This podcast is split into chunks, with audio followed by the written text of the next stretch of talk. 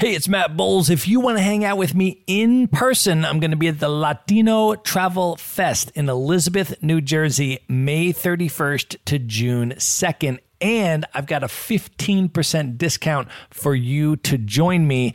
Just go to themaverickshow.com slash Latino. That's L-A-T-I-N-O. There you're going to see your 15% discounted ticket.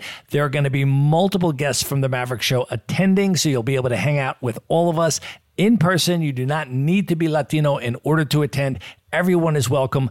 Again, get your discounted ticket at themaverickshow.com slash Latino. And as soon as you do, send me a DM on Instagram at Matt Bowles Maverick. Let me know that you're coming so that we can make plans to link up in person. And now, here's a clip of what's coming up on today's episode.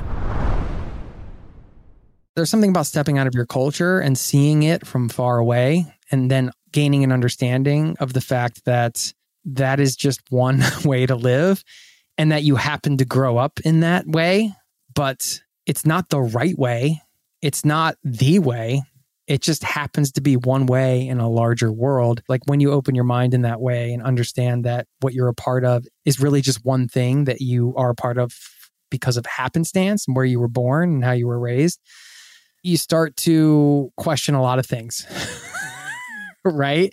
And then you start to have a lot of realizations. And I think that one thing travel has really done for me is it gives you a lot of time to reflect and then ask those questions of yourself and then face them.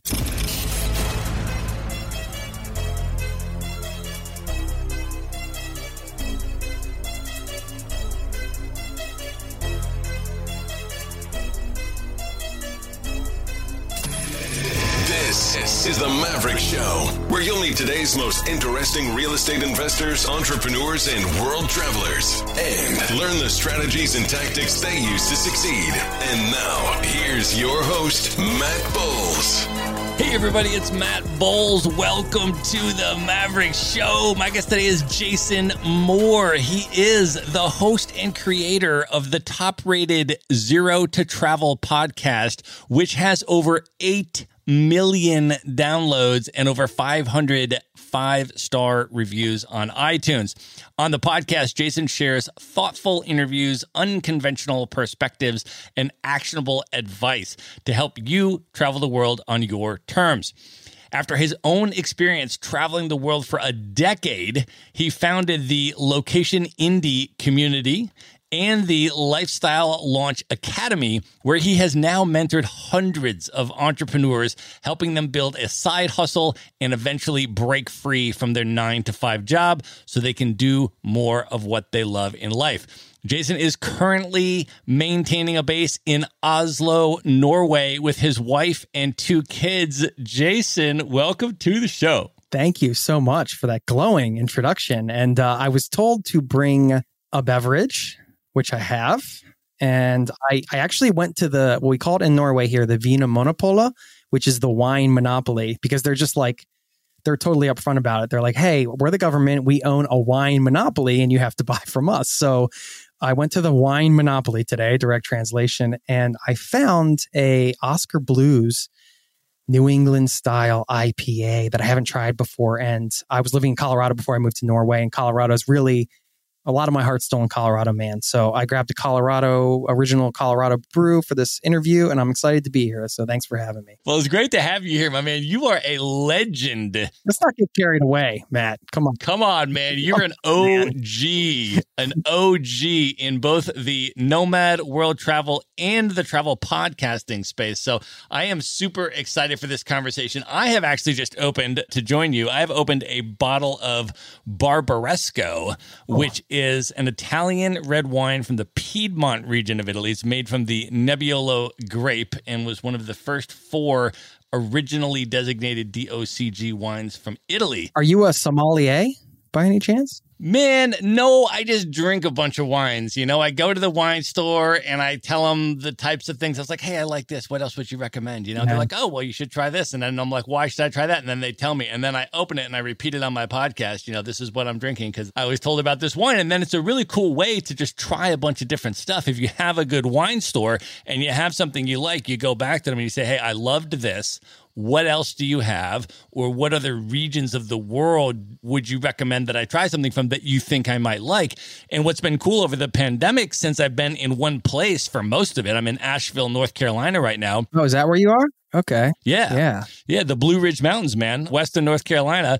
And I've just been able to kind of continually buy wine from the same wine shop and learn a lot about wines as they recommend new and different things to me. So it's been fun. Yeah. I was fortunate. I had a real job once for a little while.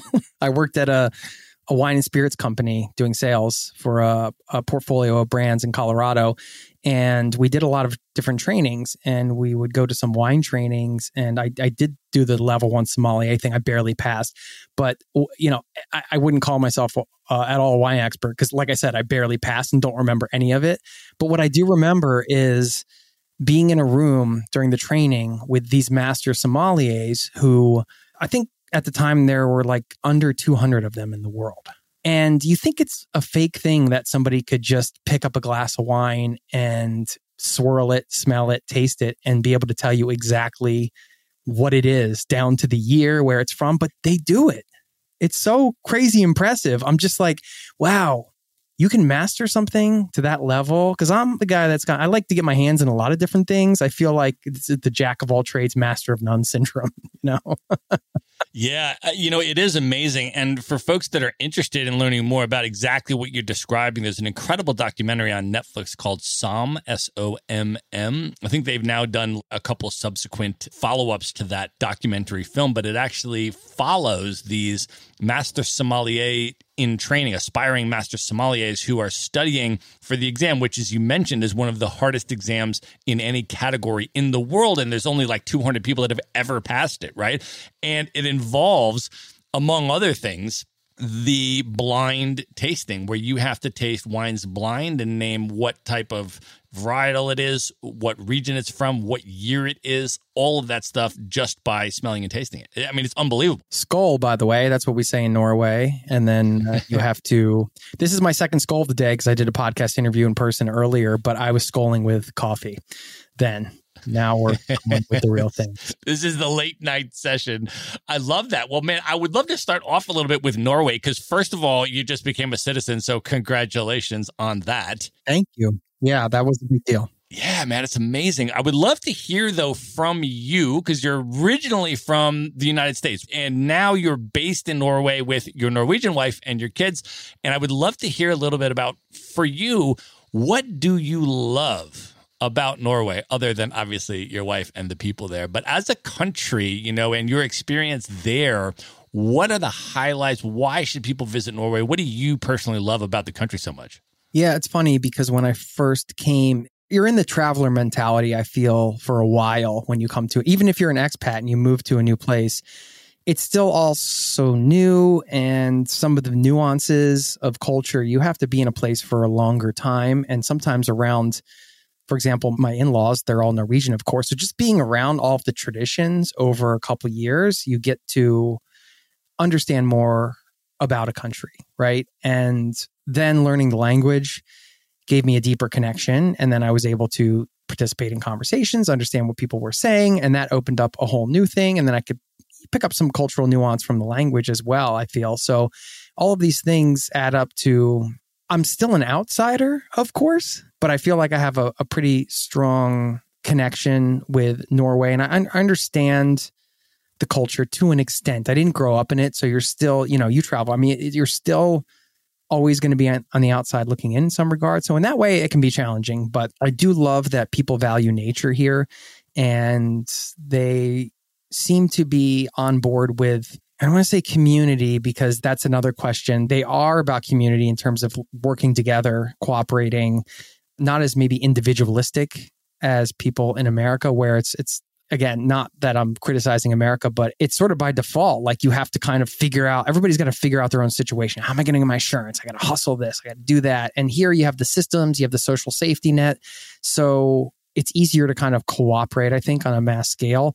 Now, out on the street, a lot of people mistake Norwegians for being cold, right? That's the Scandinavian stereotype, one of the negative stereotypes. But from my understanding, it's more of just their version of being polite. And one of their versions of being polite is just not really interacting on the street, which is kind of weird because, you know, in America, we're like, you know, you run into somebody and five minutes later, you're exchanging life stories and who knows what else after that. It's just different.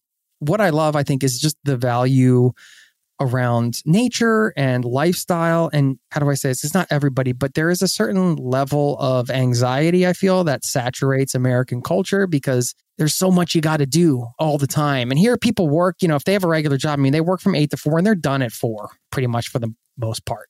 Right.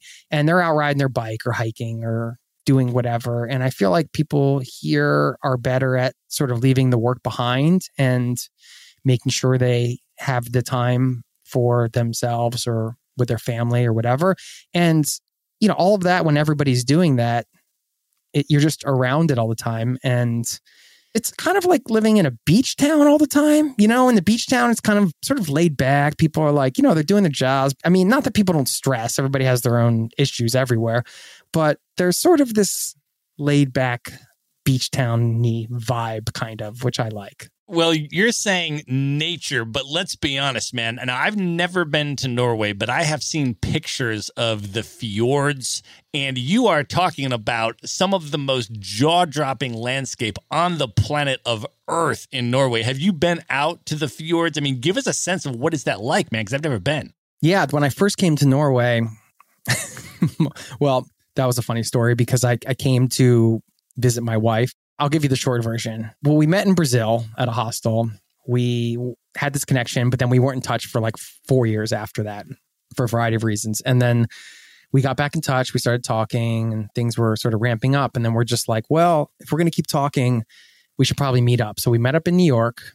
You know, it was like four, four and a half years later to see if there was still a thing there. And there was. So we spent this handful of days in New York. And then I decided to come visit her. And I called her up and said, I bought a plane ticket. I'm coming to visit you. And she's like, Awesome. How long you staying? I was like, Three months. And then it was just dead silence on the phone. because in my head, it was kind of like, well, in hindsight, I probably shouldn't have done it that way. But it was like, you know, it was an all or nothing thing, right? We couldn't really live down the street and date each other over a period of time and I'm a traveler. Uh, at the time, I didn't have kids, so I was thinking, well, if it doesn't work out or whatever, I'll just go to Eastern Europe or I'll go travel around and live somewhere else for a couple months. I don't know if she was thinking that way because I was coming into her apartment and everything. Long story short, it worked out. We're married. We have two kids. I think it's still working out. You'll have to ask her. So then when I first came, I was like, well, let's do a road trip around Norway so I can get to know this country. So we rented a car and did a road trip and I got to see some of those fjords right off the bat. And it is jaw dropping is the right word, I'd say. I mean, there was at one point we did this hike one afternoon in this place on the West Coast. And if you turned one way, you were looking at a glacier and feeling cold air blowing off a glacier. And if you turned around the other way, it's just epic fjord, mountain cliffs, stuff you see on, I mean, Lord of the Rings was in New Zealand, but that kind of vibe, you know? And it's just like you're looking at some painting that maybe you could imagine in your head, but you would think, I could imagine a painting like this, but I couldn't really see something like this because this kind of this is extreme beauty, right? But just incredible. So anyway, it rained a lot on that trip. So then my wife was a little angsty so then we went to Greece for, for a week. Nice.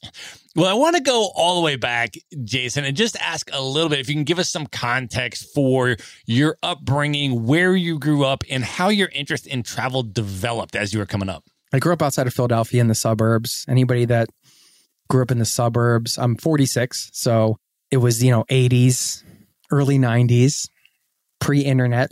Nice place to grow up, I'd say, but also a bit of a bubble where it was just sort of expected. You go to college, you get a job, you go into debt, you go into college debt, you pay it off somehow, with all the apartments and the cars. I didn't encounter anybody that was living unconventionally and nor was I encouraged to live unconventionally, right?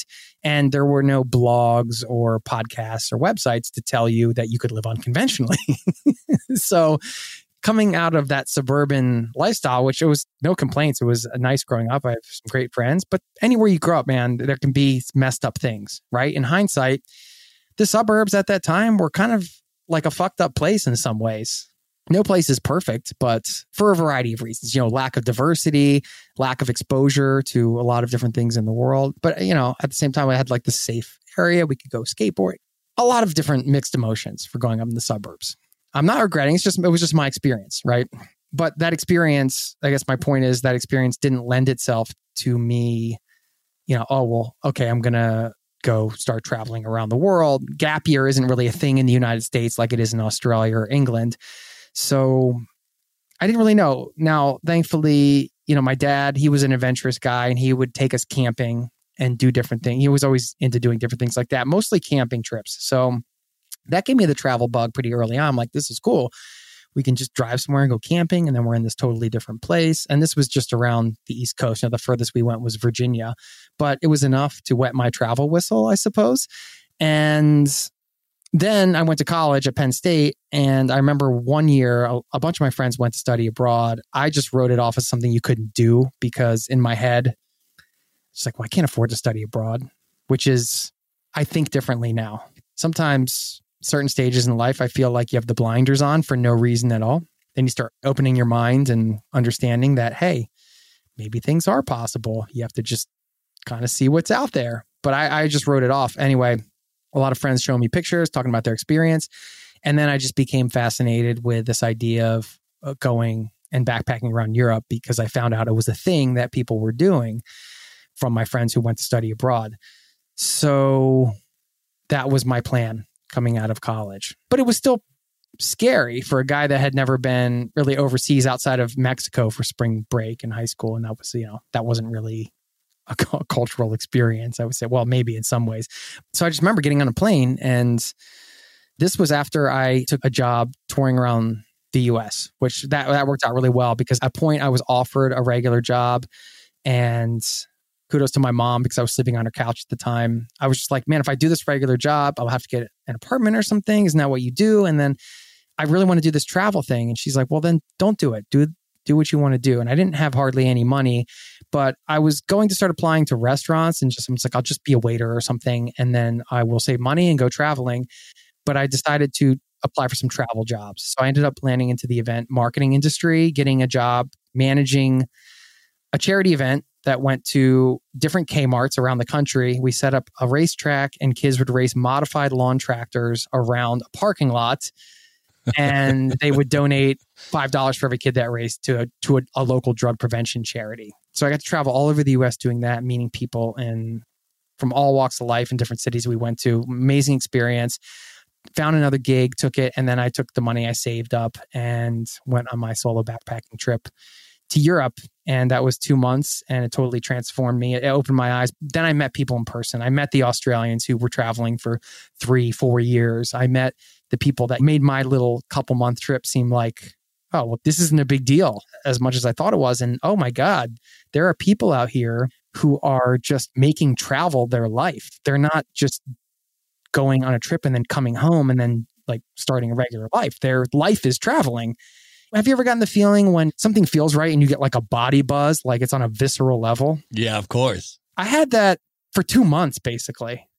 It was insane. It was almost like a spiritual experience. And I was just like, well, I got to keep doing this. I'm not going to stop. And after traveling in the States and then traveling through Europe, it really just set me off on travel being my main lifestyle. Like I just, it was just locked in. You know, at first I thought the the trip around the country was just like, oh, it's like a once in a lifetime thing. And then the backpacking trip was a once in a lifetime thing. And then I'd go to a regular sort of status quo existence. But it was just not possible because my mind had just been blown wide open. So I want to hear about this first backpacking trip to Prague that you started to tell me about. I wanted to you, to save the story for the podcast, man. But what happened there, and how was that?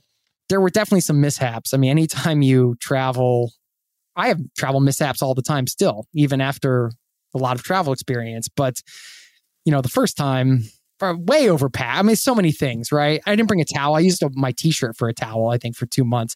Just funny things. But yeah, in Prague, I got so lost. We went out drinking, I think.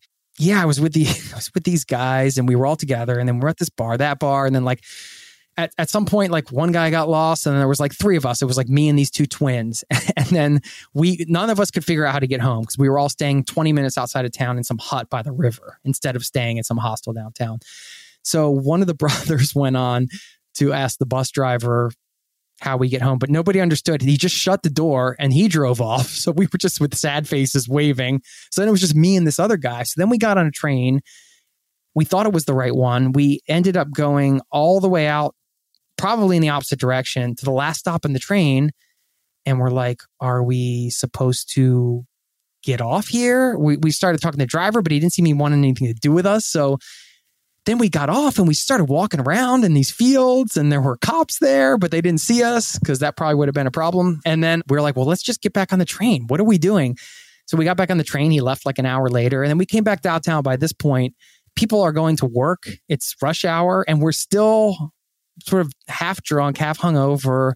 Like, how do we get home? What happened was in Prague, I don't know if it's still the case, but they changed the numbers on the tricks and the buses at night, the trams and the buses. So if we took the 126 or whatever in after 11 o'clock, it becomes the 12. And then at nine o'clock in the morning again, it becomes the 126 or whatever. But we didn't know that. So, and there was no Google Maps or anything. So we had no idea where we were. And eventually we got home around, I think 10, 30, 11 in the morning. We figured it all out when the bus started running again with our number on it. We finally found it.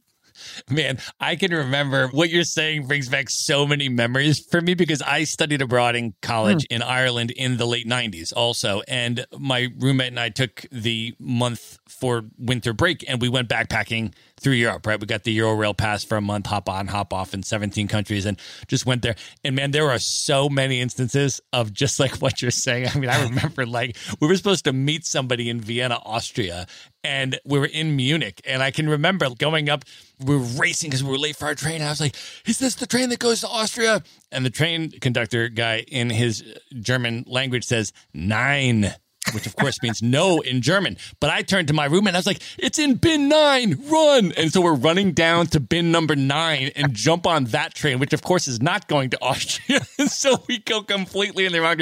I mean, there's so many of those kind of mishaps when you're first out there, like your first backpacking travel experience.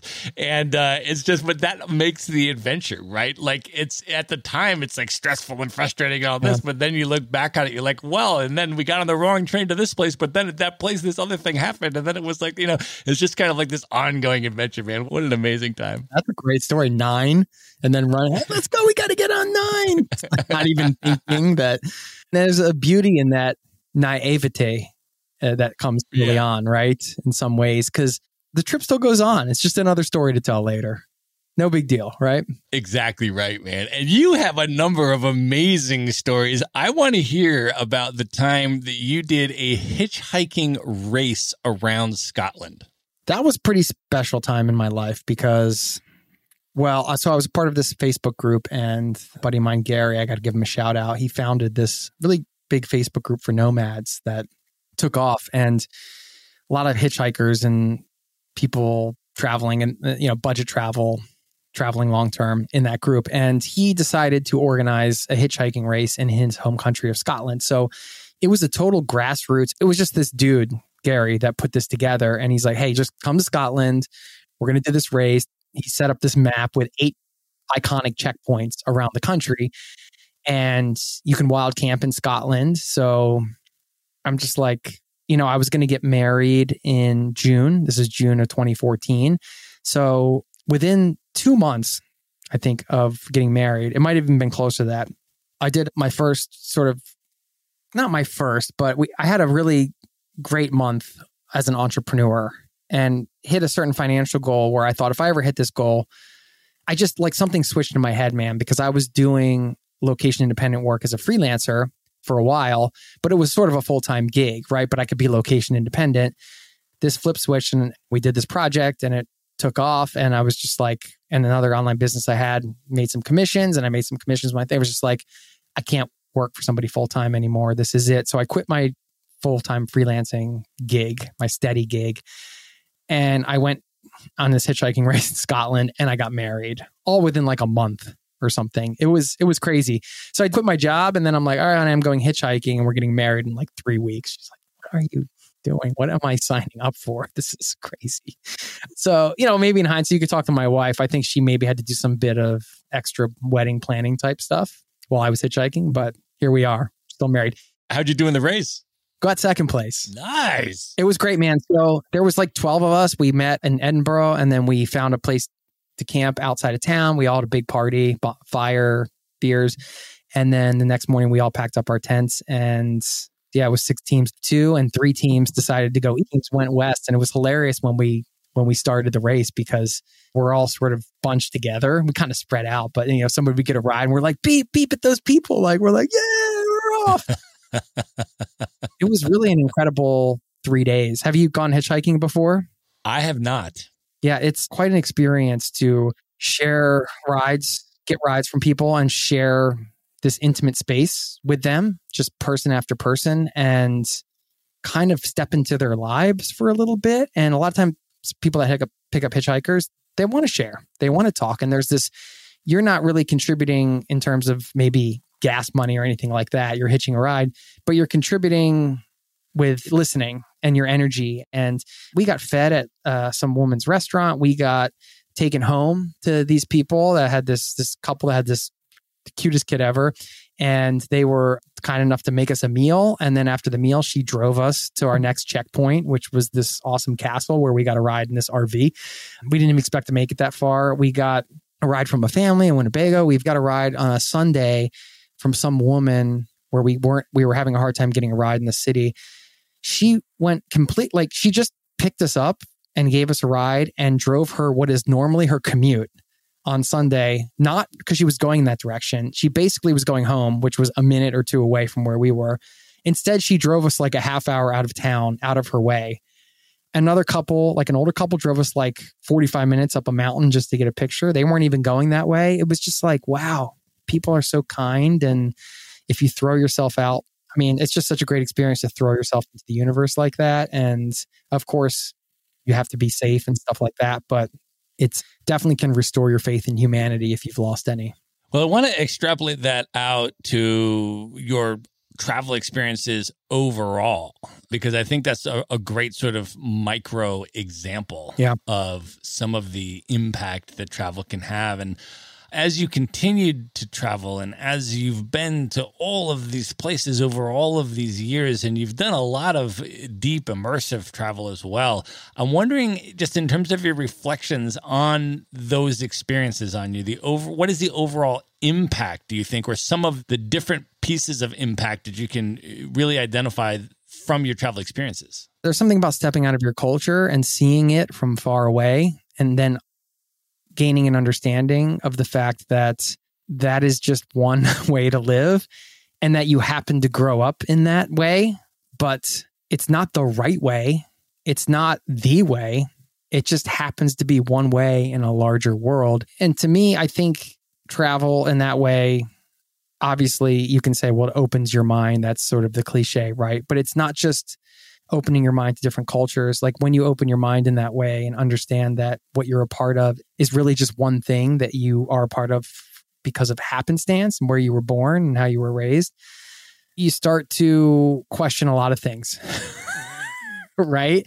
And then you start to have a lot of realizations. And I think that one thing travel has really done for me is it gives you a lot of time to reflect and then ask those questions of yourself and then face them as opposed to kind of just going through the motions, maybe like I was before. You're really face to face with a lot of situations, people, good things, bad things that make you ask yourself big questions and sort of force you to answer them.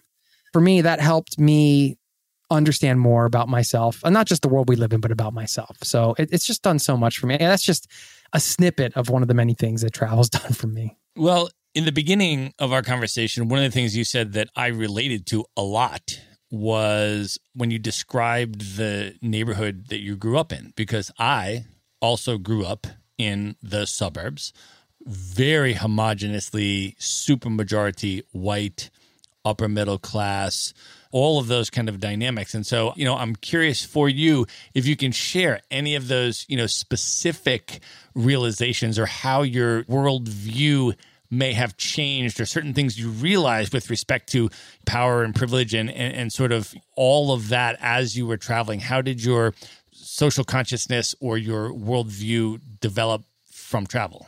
Oh gosh. I mean, how can it not? Right. You take a bus somewhere in a what some might call third world country, and you see how the majority of the world lives. You don't see it on a TV screen and a commercial in between an infomercial or whatever. You see it with your own eyes.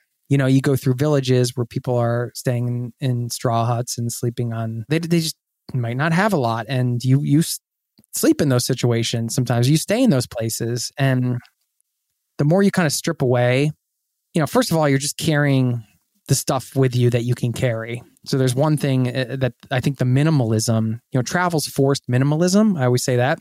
So I learned that I loved minimalism because I traveled. It wasn't like, oh, I have to learn about minimalism and, you know, this is a part of travel. The travel forced the minimalism on me. And then I realized, oh, you don't need a lot of stuff to be happy. In fact, having less stuff makes me happier. Again, coming from a privileged standpoint where it's voluntary, right? But that was a huge long term life lesson because it totally changed my relationship with stuff, right? To this day, I mean, I have more stuff than I ever had now because I have two kids and I live somewhere. But even still, I love getting rid of stuff and I'm super selective with the things that I bring into my life. And if I accidentally, like as we all do sometimes, buy something that uh, you know i end up like not using or it just wasn't what i thought it was i get i'm like so angry you know i'm like this thing it just completely changed my relationship with things which changed my relationship with consumerism as a thing right it's just not something i'm really interested in. I don't do a lot of shopping. I don't care to. I think a lot of that comes from travel. And again living in these different places around the world seeing how people live i mean it can't not change you, right? I mean, yeah, you just your level of gratitude just goes through the roof with what you have and where you've come from because a lot of people out there would really love to be in uh,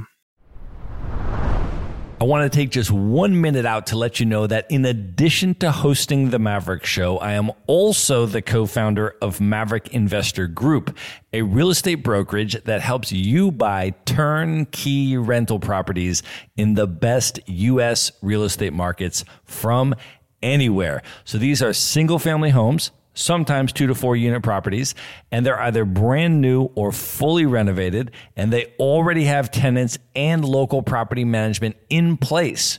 So you get all the benefits of owning the deeded real estate, the physical house, the hard asset without the headaches of being the landlord or the rehabber or needing to live near the property.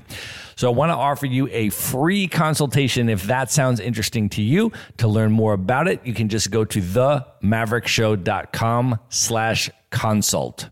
And now back to the episode. A place where they they could have running water and things like that. One of the concepts that I've heard you talk about is traveling deeper. And I want to ask you if you can talk a little bit about that. And specifically, maybe the way I'll sort of frame this question is just to preface it with the fact that you and I obviously love hanging out with other travelers. We have podcasts where we interview other travelers. We value communities of travelers yeah. and all of that. I feel though that sometimes if someone's exclusive experience is hanging out with travelers, bouncing from expat hub to expat hub, hanging out only at expat bars and only with other travelers, there's a way to miss a lot of the travel experience that way. Absolutely. And I'm wondering how you, first of all, balance that. And two, if you can talk about this concept of traveling deeper, what that means to you, and what tips you have for connecting with the place and the people where you're traveling? Well, let's start with the connecting with the locals because I feel like the expat thing is it's a valid point. It's pretty easy. It's kind of up to you to manage that, right? It's your responsibility as a traveler, I would say. Well, we can start there. You can almost use the is it an analogy or a metaphor? I'm always confused. When you think about your relationship with your smartphone, right? When you're traveling or in your life, how much are you going to let it interfere or not interfere or be a part of your thing or not be a part of your thing? You can read all the tips in the world, but nobody can force you to get off your smartphone or whatever. So you have to manage the relationship you have with your smartphone when you're traveling or in life.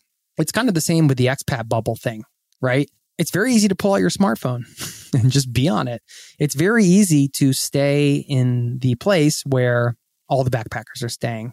It's very easy to just go out with all the travelers in the hostel because they're there and they're all going out. It's easy. It's easy to go on the tours, meet other travelers, and then just hang out with them. So you have to make the effort to get out of that, right? You have to make the effort to talk to locals, to put yourself out there, to not be afraid to get out of that bubble. Nobody can make you do that but you. And for some people, like it's comes naturally, maybe, or more easily. For others, it might be a bit of work. And, and it's like a delicate balance, right? Because you can't go out with an expectation like, well, today I'm going to go out and I'm going to meet a local and I'm going to get invited to their house for dinner. It doesn't work that way, right? But what you can do is, well, I feel like energy is something that is underestimated in terms of a I wouldn't call it a skill, but like a thing, right? I feel like a lot like there'll be a lot of people out there listening a be like, oh well, if we're talking about energy, we're putting that in like the woo woo camp, right?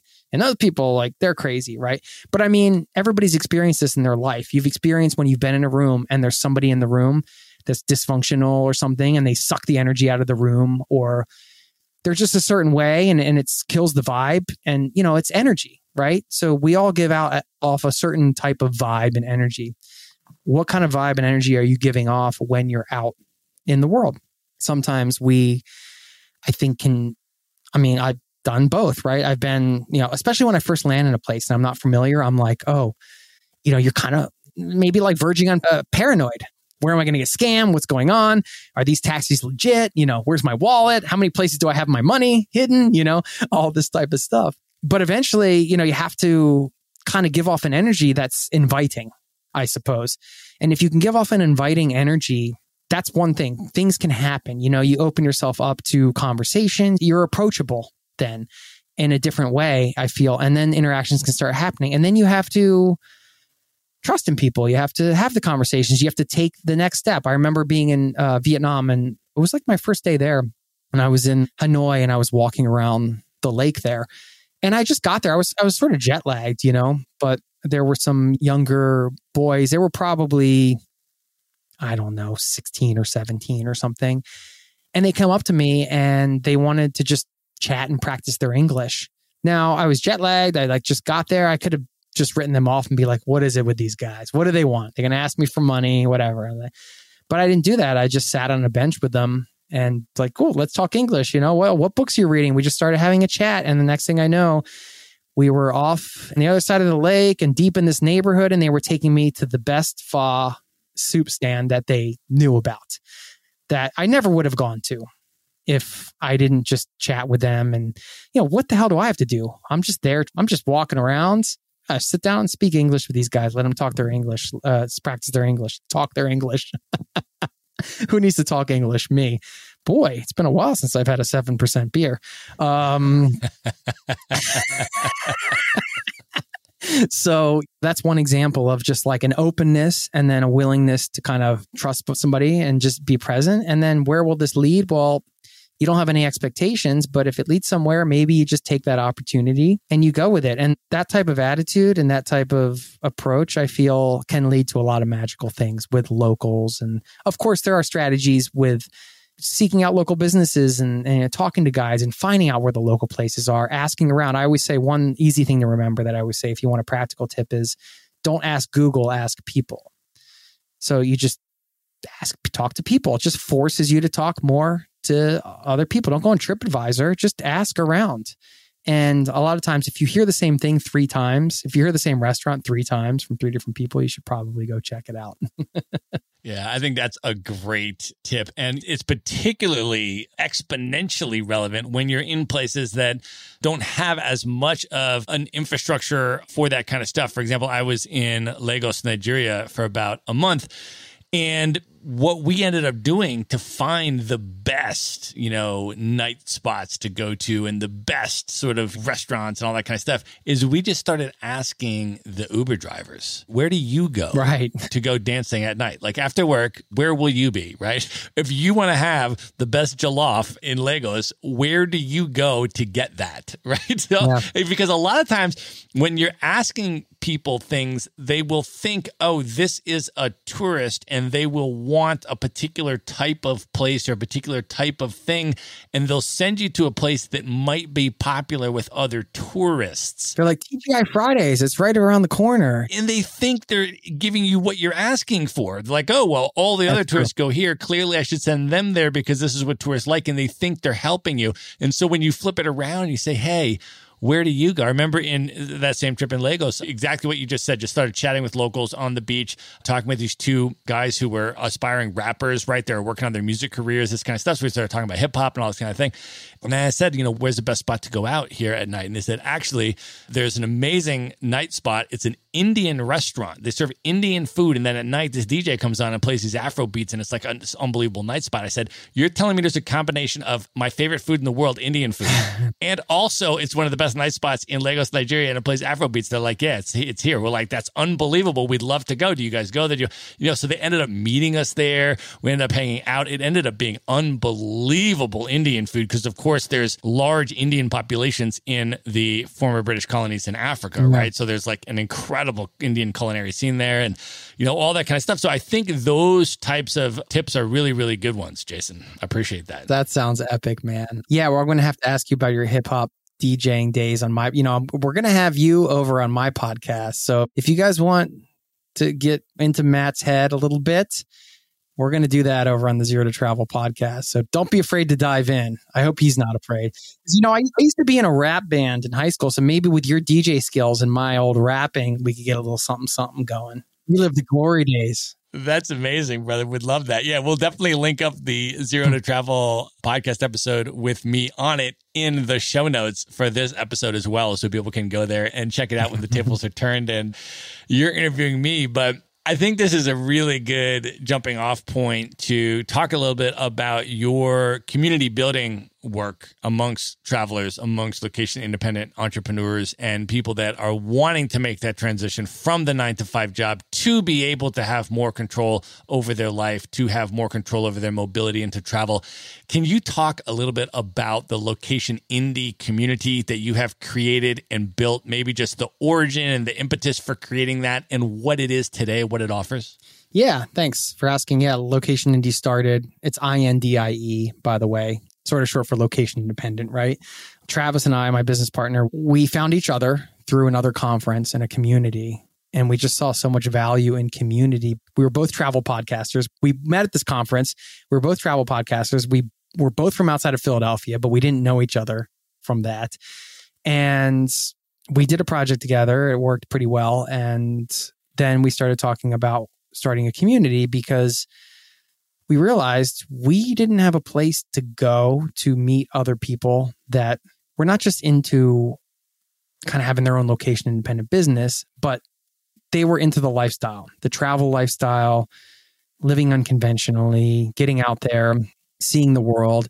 And so we're proponents of lifestyle business, right? You're, looking at the lifestyle that you want to lead and then you're designing the business around that like you have right? It's a it's a holistic approach to business because it just changes the way you make decisions around your business and might even change the business types that you go into or what model you choose or what industry i mean maybe not industries because there's models that work i feel in every industry but it just changes things because you're putting it through the lens of the lifestyle. So location indie and our lifestyle launch academy which is our coaching program and it's a course coaching in the community is all about that, right? It's like figuring out what your ideal lifestyle is, dialing that in, and then putting everything through that lens and helping you make decisions that are based around the lifestyle that you want to lead and making sure that everything fits together in a more holistic way. And I think with COVID and everything, this great awakening has sort of happened on a bigger scale, right? I mean, I've read these articles, you've probably seen them where people are quitting their jobs more than ever. I mean, it's just like people are realizing, well, I, I don't know if it's the combination of death is always a little bit over our shoulders, right? We never know when it's going to come. But this was a, a very strong reminder that it can come anytime. And then people started to question, hey, what am I doing? Do I really want to commute to this job every day? You know, just so I can pay for all this stuff that what if I just moved to Thailand and rented an apartment for 400 bucks a month? Then maybe I could start a different kind of business and I would only have to earn a thousand. But You know, all these questions kind of start coming up. So location indie, we scratched our own itch, right? We're like, we want to be around other people that think like this. We want to be around other people that are into this location independent movement, are into the whole digital nomad thing, are into just building a business that allows them to have that freedom and shared values in that way. So we started a community because we thought, well, feel like with our podcasts and everybody that we've interacted with through the audience there, that there are a lot of like-minded folks. Maybe we can bring everybody together and just create this platform where people can help each other grow. And that's what we did. So starting it was funny um, from a business perspective. I would recommend this to anybody if you want to start a project like this or something else. Travis and I go to Ocean City, New Jersey in the middle of winter. There are no bars open. it's like there was like one restaurant. We didn't have a car. We stayed at this house and all we had was three days to just make this thing, right? We're like, all right, we're making a community it's going to be for location independent entrepreneurs and unconventional living types. Okay. Well, we had to start going through it. What are we actually offering? What are people going to get? What are we going to put on the web page? How are we going to launch it? Let's make some videos. It was like three days of just, we went into this weird black hole in Ocean City, New Jersey, where Travis beat me in skee ball a hundred times. And we just lived in this place and wandered around the town like two derelicts and just lived and breathed starting this new business thing. And then we launched it not long afterwards. And we had about 50 plus people join in that first launch. And we're just like, okay, there are other people that want to connect in this way too. So this is cool. That's amazing. Well, you also have the Lifestyle Launch Academy, and I know you've now mentored hundreds of entrepreneurs in helping people to transition from the nine to five to being able to travel the world and be location independent.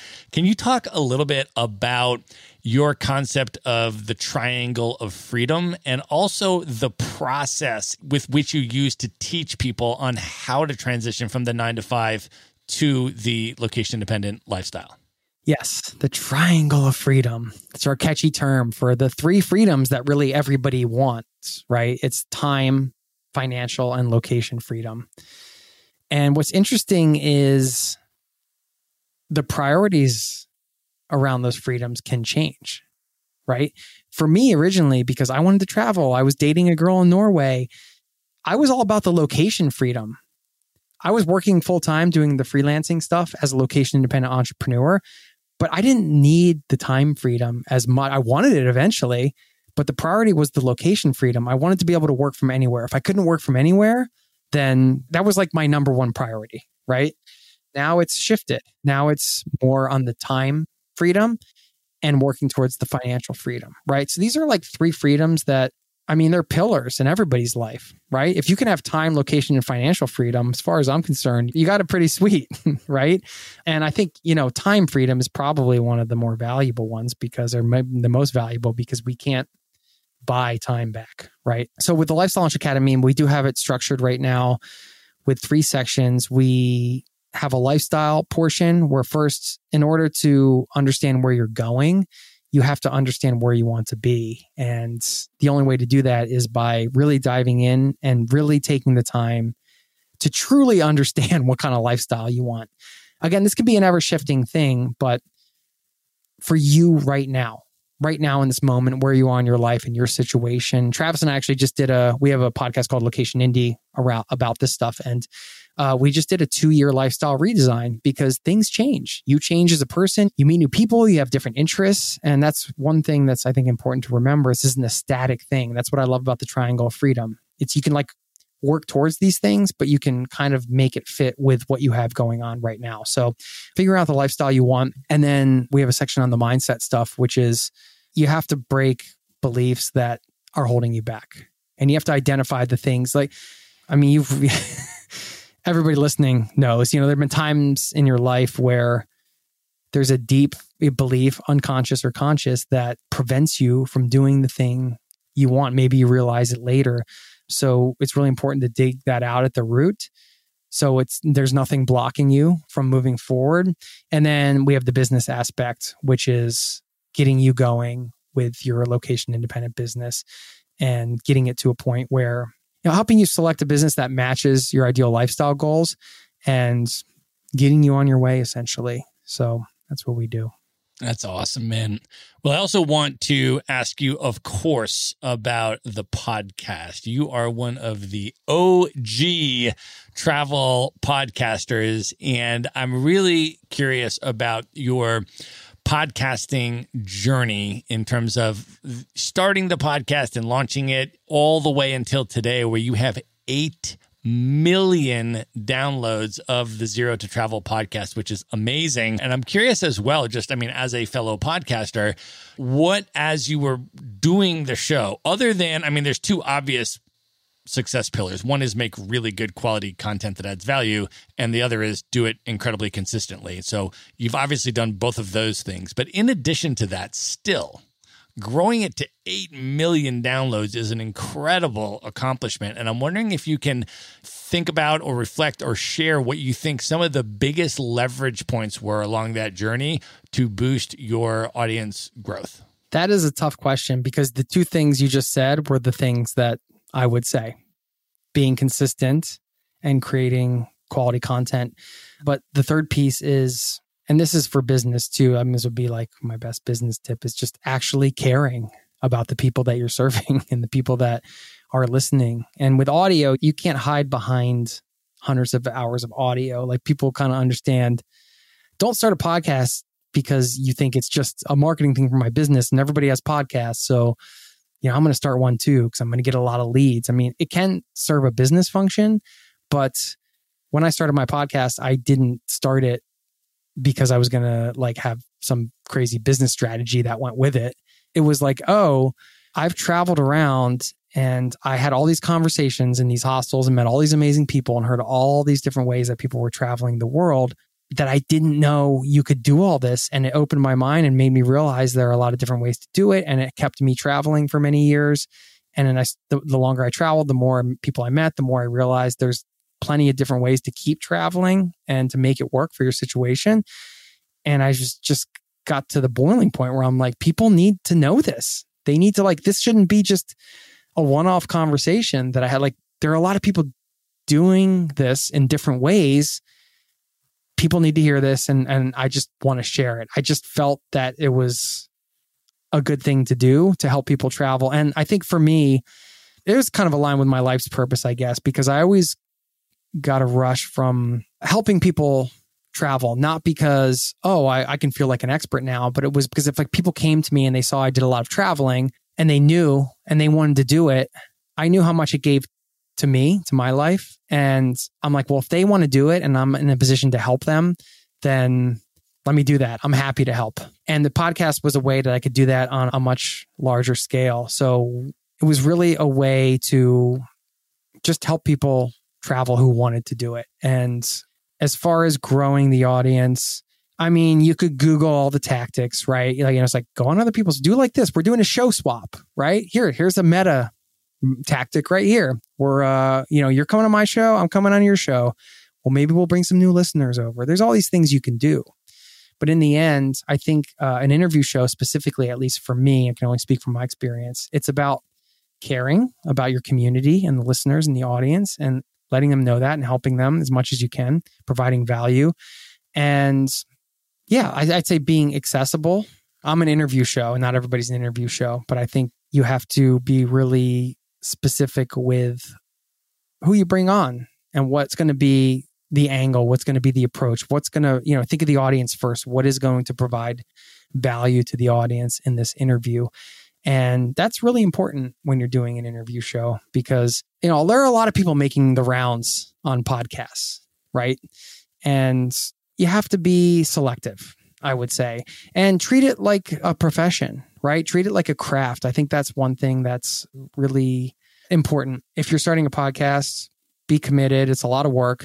And if you're going to interview people, interviewing is a skill, it's a craft. Work at it, study it, try to improve on it. You know, sometimes I feel like I take a couple steps forward and three steps back. You know, I, I, had an interview today. I'm like, did it go well? And I think it went well, but could have gone better. Was I, I didn't ask this question. I could have looped in this way on this topic. It's a craft. So I guess show up like a professional. I always like when I'm having a hard time making a decision on something when it comes to business, one of my go to questions is, what would a professional do in this situation? And then a lot of times it will become clear, right? I don't want to spend $30 a month on this software. It's going to do this, but you know, eh, do I really, I can do that. It's, you know, what would a professional do? Okay. Well, maybe a professional would get this thing because it'd be more automated and that type of thinking. So, yeah, as far as like if you're starting a podcast in a crowded space, I always like to remind people that, well, there's billions of blogs, but there's only millions of podcasts. So you got that going for you. And you probably have experience with podcasts that have changed your life in some way, maybe this show, right? That you're listening to right now. Think about the people that you could serve, right? Think about them first. By you not creating the content, by you not putting it out there, you're not serving those people that you could be helping. And I think that mindset takes the burden off of your thinking mind, you know, the the the doubter, the imposter syndrome, the fear-based thinking mind, and you're putting it back on sort of the people you're serving, not on them, but you're prioritizing them. You say, okay, if I don't start to like, what if I started this thing? You know, even if I got, you know, 100 downloads a month, I could help 100 people do X, Y, and Z. That's a good motivator, I think, for me, at least. I do it for the listeners. So otherwise the show wouldn't exist. If I didn't have that fuel, the back and forth, I mean, what would I be doing in here with a microphone by myself? It's that's not the point. The point is to help people do a certain thing. So keep that in mind because I think that's really strong. And then as far as marketing strategies, I mean, you can talk about SEO and all these different things, but really in podcasting, I think it would be important to take a look at the niche you're going into and then trying to figure out how can you differentiate yourself from the shows within that niche, right? And don't think small, think big, right? Like take a look at the top 25, 50 shows in that travel. I mean, look at travel. A lot of those top 25 shows are, you know, about Disney or whatever. My podcast isn't about going to Disney World. it's about travel as a lifestyle. Maybe that's a differentiator for me. It's not just destinations. I don't really cover destinations that much. I talk about lifestyle, the travel lifestyle, right? How do you build a lifestyle of travel? It's just when I started the show, there wasn't really anything like that. Now there's more stuff like that, but that's okay, you know?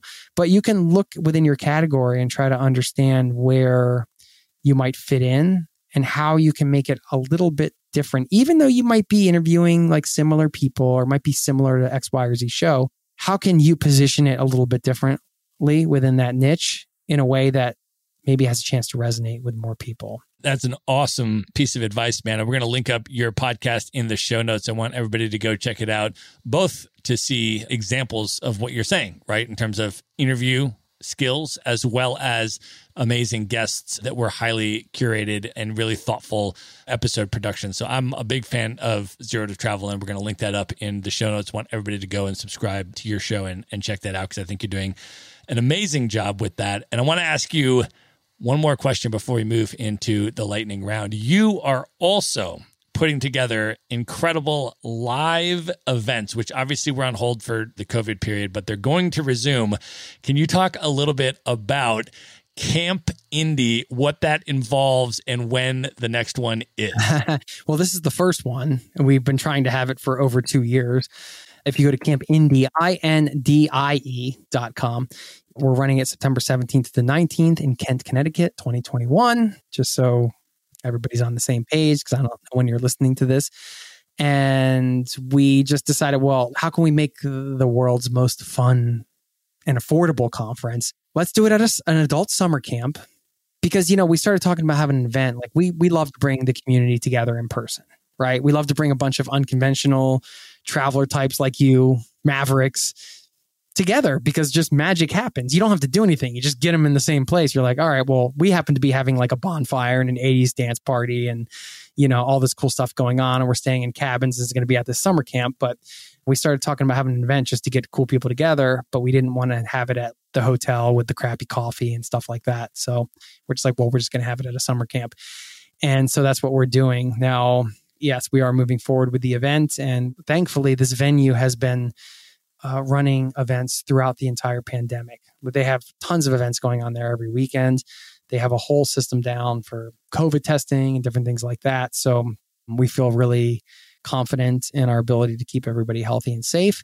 And it's going to be badass. So if you want to go to bonfire parties with other cool people, you want to hear some talks on time, location, and financial freedom about the triangle of freedom, which is our theme for the event. We're having a basically a theme like how to achieve time, location, and financial freedom in a new world. This is a crazy new world. We're not saying we're going to answer all those questions. We're saying we're going to explore that right? So we have a different theme that we're covering each day. I mean, you have some powerhouse speakers. I have looked at your lineup, a number of which we know in common Maverick Show listeners know Nora Dunn, the professional hobo, for example, who's been on the show, who's going to be speaking, and a number of other just, I mean, powerhouse speakers. So it's an incredible lineup. But for folks that are interested in getting information on that and jumping up there, we will link up in the show notes exactly how they can uh, get more information on it, brother. But that sounds absolutely incredible. Cool.